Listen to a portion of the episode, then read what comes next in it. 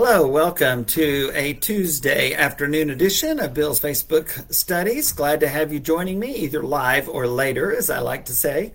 If it's 3 o'clock Central Time and you're joining in live on my Facebook page, then welcome. If you're watching a little bit later, either on our West Erwin Live Facebook page, West Erwin Church of Christ Facebook page, or at our website on our archives of our videos live streaming at westerwin.com, W E S T E R W I N. Uh, dot com and then click on the connect and scroll down to where it says live streaming. Click on that and then go down to where it says view archives. You can find these and other lessons uh, including our previous sunday's uh, worship service and sermons. And so lots to see there but i do want to say welcome. Glad to have you today. Looking forward to the lesson today on tuesdays throughout this year actually we have been looking through a daily devotional book uh, by Oswald Chambers, a classic uh, called My Utmost for His Highest. And today, as we uh, get into December readings, uh, he talks a lot about repentance and the power of God. And so I wanted to share some of those thoughts and maybe add in a few of my own and a couple of scriptures as well. Uh, but he starts out with this scripture from Second Corinthians chapter 7, Verse 10 Godly sorrow produces repentance leading to salvation. I think that's a great statement, and that's a great passage from 2 Corinthians 7 because he contrasts worldly sorrow with godly sorrow. And as it says here, godly sorrow leads to repentance, which then uh, leads to salvation. And worldly sorrow perhaps might be being sorrowful that you got caught, being sorrowful that you have to pay consequences, uh, being sorrowful that things didn't work out like you had hoped, whatever. Godly sorrow leads to repentance, and the root word repent means to change. And so godly sorrow leads you to changing your life. And how does exactly does that work along with the power of God? Seen in our salvation. So that's what this lesson's about. Looking forward to sharing it with you. Uh, one of the things about repentance is that it is absolutely necessary. Uh, there are different uh, possibilities, different thoughts about that. And as we know, there are different things that God calls us to do in response to the death of Christ, and repenting is one of them. Jesus said in Luke 13 3, talking about a story of some people from Galilee who had been killed. Uh, he says, Unless you repent, you too will all perish. Unless you change. John the Baptist came with a message of change, repent. And I'll be talking about John the Baptist and preparing the way for the Savior this coming Sunday morning in our worship service. Uh, on the first day of the church, the day of Pentecost, in uh, the just less than two months after Jesus had been killed and raised from the dead, uh, there was a, uh, a, outpouring of the Spirit in an extraordinary way on that day of Pentecost, and uh, they began to hear the gospel preached in their own languages by men who had never studied it. And after hearing the message of how they had convicted and killed the long-awaited for Messiah, uh, Savior, they asked the question, "What should we do?" And the answer came back: "Repent." And be baptized, every one of you, in the name of Jesus Christ for the forgiveness of your sins, and you will receive the gift of the Holy Spirit. Uh, there was the response was to repent and to be baptized. Well, that repentance is what Paul is talking about in 2 Corinthians 7. Uh, being genuinely sorrowful in a godly way for the actions you have committed, you have done that were uh, contrary to God's will according to God's word. And they were, and 3,000 of them, and according to Acts 2, were baptized that first day of the church. And the church, as I like to say, was off and running. Well, Chambers has some thoughts about repentance and also has some thoughts about how God's power fits into this. And I think these two lessons are very appropriate to take together. Uh, he writes Conviction of sin is best described in the words, My sins, my sins, my Savior. How sad on thee they fall. You might remember that old hymn, My Sins, My Sins, My Savior. It's a it's a, a happy thought for us, but only because those sins were uh, caused to fall on our Savior. Isaiah 53, one of those great passages I'll mention Sunday, where Isaiah prepares the world for the Messiah, the Savior, uh, he t- reminds us that the Savior will be one on whom is given our punishment, our by his stripes, his suffering, his beatings, we were healed. And the chastisement for our sins fell upon him, Isaiah says. Conviction of sin is one of the most uncommon things that ever happens to a person, Chambers writes in a very challenging statement, but it is the beginning of an understanding of God. Uh, and I like what he says there. I think that that's true. I think we have a hard time coming to terms and acknowledging in a genuine way that we are uh, guilty of sin. And to be convicted of that is the first step towards coming towards repentance. Uh, we it affects our relationship with others, but it especially affects our relationship with God. David, when he became convicted of his sin, with Bathsheba and her husband Uriah that he had killed in battle so that he could marry the woman who was his Uriah's wife that David had slept with in an adulterous affair and was now carrying his child.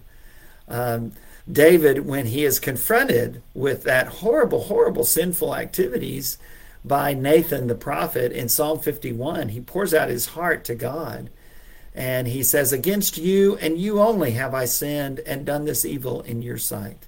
We could say that he sinned against Uriah, of course. We could say he certainly sinned against Bathsheba, overpowering her and taking advantage of her, because as king, what was she going to say? No.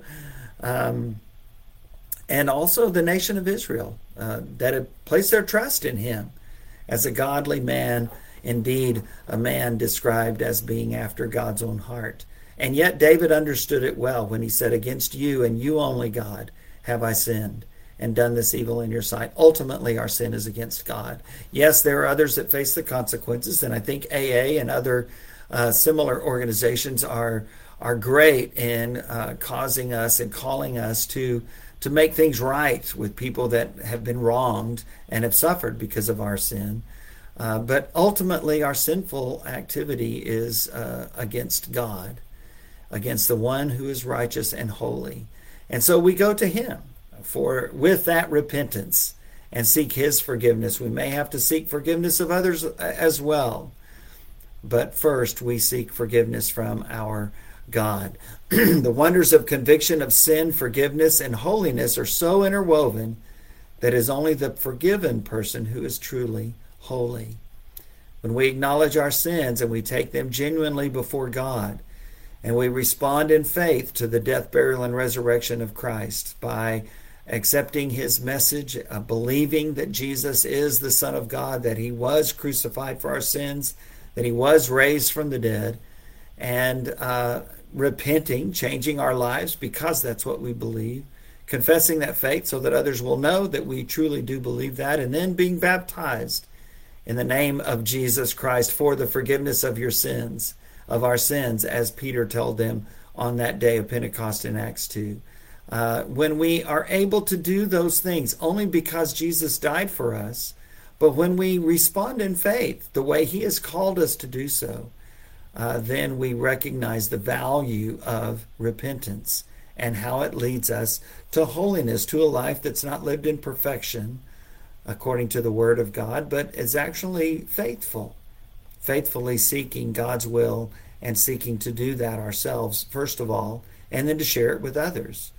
Uh, we prove our forgiven uh, nature by being uh, the opposite of what we were previously, living for God rather than ourselves, living according to God's grace rather than according to our own selfish desires.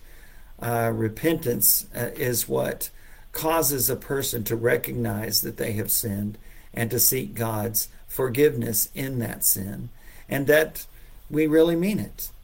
Because that's godly sorrow versus worldly sorrow. Uh, we seek to be faithful to God, and we seek to have God's will and God's Son formed in us. Oswald Chambers writes The old Puritans used to pray for, quote, the gift of tears, unquote.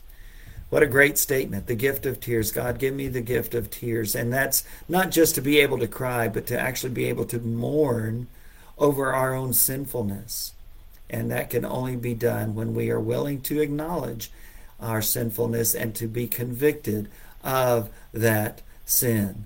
Uh, and so we examine ourselves and we repent and we change our lives. But why does that do anything? Well, it only is powerful in our lives because of what God has already done.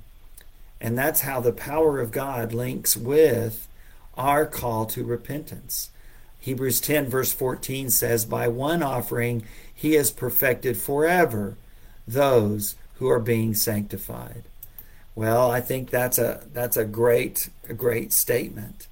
And another great statement is found in 2 Corinthians 5:21 when it says God made him who had no sin to be sin for us so that in him we might become the righteousness of God.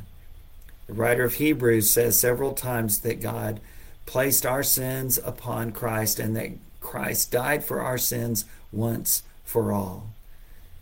And it is because God laid on him our sins and punished him with the punishment we deserved that now repentance means something. Now there is the option to repent and to change and and it matter. Now there is an answer to the question what must I do to be saved other than nothing. You can't do anything to be saved. And I can tell you my friend if Jesus hadn't come and been born in that humble way that the world celebrates this month, and I'm glad they do. Uh, if if he hadn't lived that righteous, sinless life, if he hadn't given his life on the cross for us, if that tomb uh, was not empty today, then there would be no chance. There would be no answer to that question what can I do? What must I do to be saved? Except the answer there's nothing you can do. You're condemned because of your sin.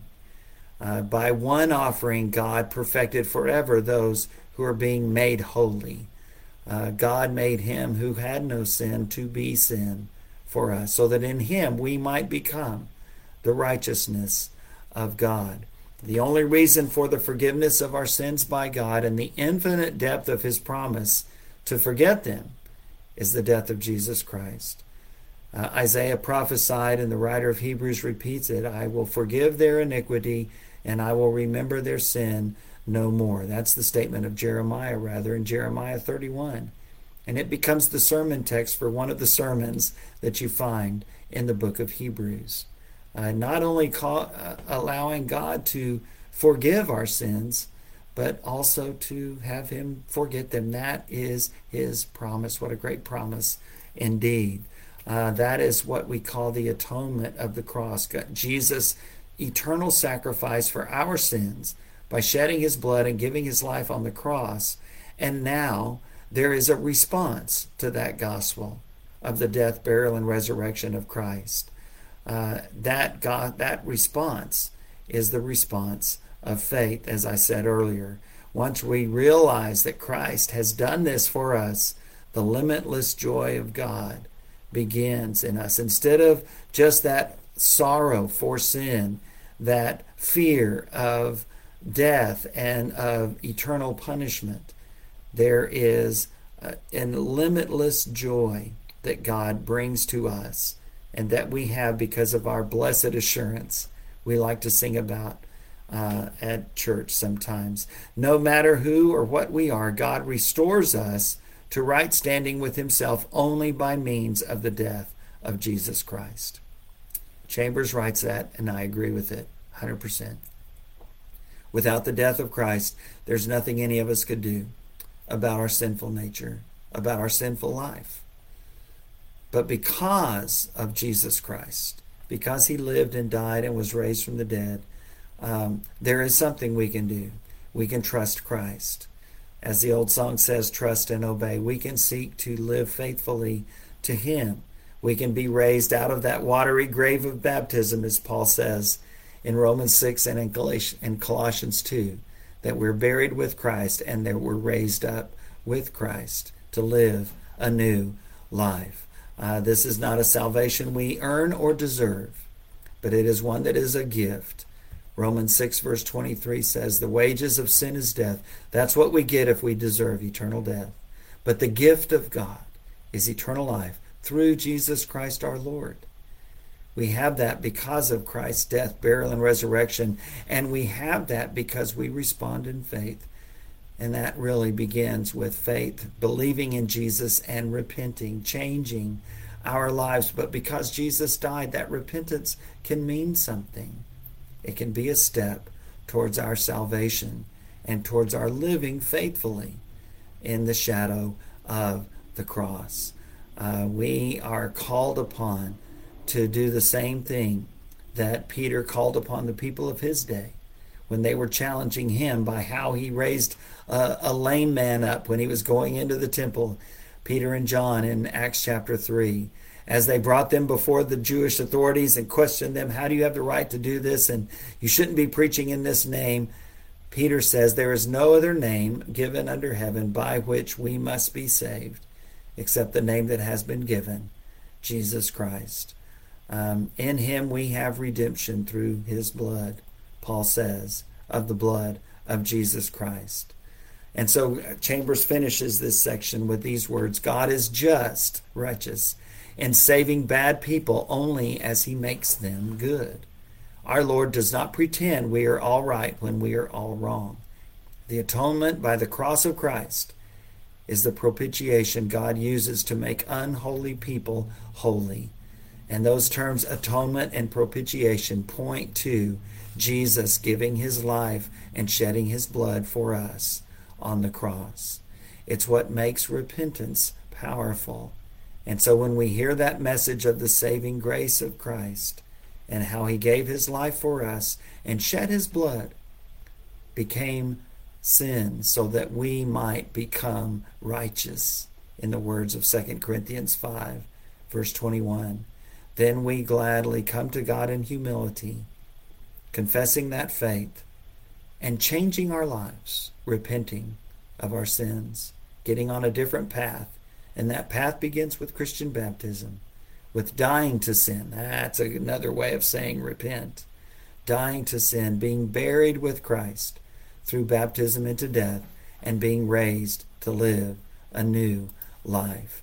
I hope and pray that you've done those things. And I hope and pray that today and throughout this month, as we hear these wonderful, joyful songs of the birth of Jesus Christ, which I'm so glad, again, the world celebrates, but I hope that they turn us not just to the manger in Bethlehem, but to the cross of Calvary on that fateful day when Jesus gave his all for us and point us to repentance, to changing to giving our lives to Him and living our lives for Him.